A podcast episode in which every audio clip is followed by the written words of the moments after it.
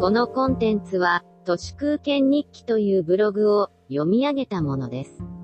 2020年12月20日日曜日。今年は音声入力にスイッチして、音でも聞くことのできる完全交互体のブログに変えましたが、このやり方は来年も続けていこうと思っています。気がつけば今年も残りあと10日、毎日一月分の過去ブログを整理してきて、今日は今年の4月をやったのですが、あれ、この日記書いたの、こんな前だったのかと驚くことばかり。本当に、昨日のことのようです。次は今年5月30日の都市空間日記です。引用します。インドのアビギャ・アナンドという占い師が、昨年8月時点の YouTube ですでに、かなり正確に今回のパンデミックを言い当てていたことが、今注目されています。彼の予言はここでは終わっておらず、今年の年末には、さらに厄介なウイルスのパンデミックが起きると予言されています。引用、終わり。最近またこのインドの14歳の少年の予言が話題になっています。今年前半の世界的なコロナ禍の猛威を的中させていたのですが、この年末についての彼の予言も、なんだか嫌な一致をし始めているというもので、今日12月20日から来年の3月まで、より致死率の高いスーパーバグが現れるという予言です。南アフリカ共和国やイギリスでは、感染力が強くなった変異ウイルスが発見されていますが、これがスーパーバグなのかどうかは、わかりません。イギリスや南アフリカの話だから、人事なのではなく、日本でもローカルな突然変異は、当然起こりうるので、心配ですね。最悪のケースを想定して、対応することが大切ではないかと思います。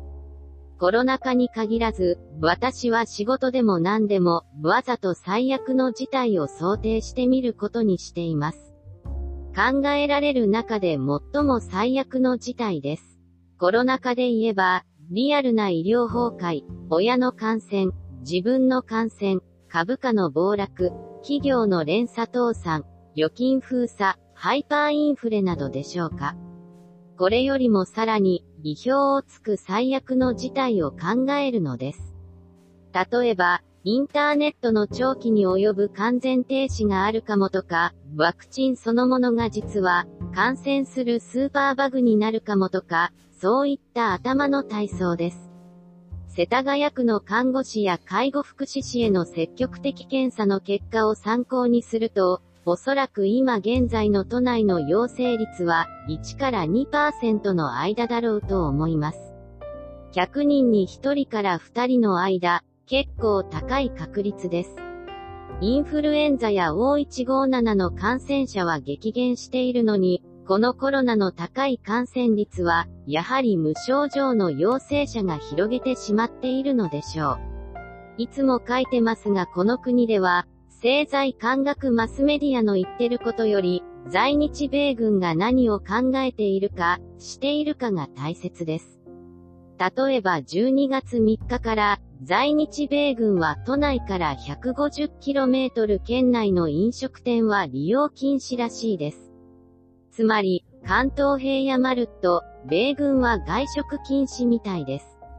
六本木とか横須賀とか、観古鳥だと思います。それに比べて政財感学マスメディアは、食べたり飲んだりするときはマスクを外し、それ以外の時はマスクを着用する、マスク会食なる、おはぐろを超える機構を国民に奨励しており、申請気違いではないかと思います。欧米のように、飲食店の売り上げを一定額保証して、期間を決めて一斉閉店すべきです。萩生田文科省が、芸者付きマスクなしで4人以上の会食をしていたとか、最近はマスク会食警察とも言うべきチクリが長量ばっこしています。今の内閣はガチの警察、公安内閣と言われていますが、マスク警察、自粛警察、マスク会食警察のような、ネットワークによる相互監視、パのプティコンの鍵カッコ付きの警察の方が、ヒエラルキーによる警察よりも、権力を持ち始めているのは、象徴的な権力の終焉、だなと思います。以上、本日も最後まで、誠にありがとうございました。人の行く裏に道あり花の山。